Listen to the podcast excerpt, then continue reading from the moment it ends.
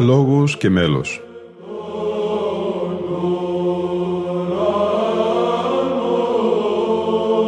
Προσεγγίσεις στη μυσταγωγία της ψαλτικής τέχνης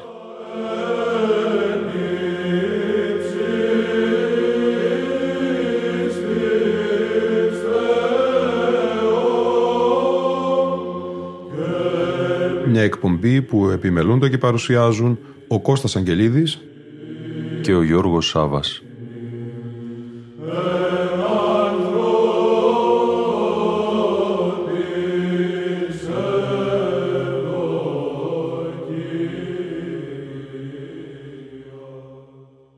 Συνεχίζουμε και στη σημερινή μας εκπομπή, αγαπητοί φίλοι και φίλες, τη μετάδοση αποσπασμάτων από την πολύωρη αγρυπνία του 1992 στην εορτάζουσα σκήτη της Αγίας Άνης στο Άγιο Όρος.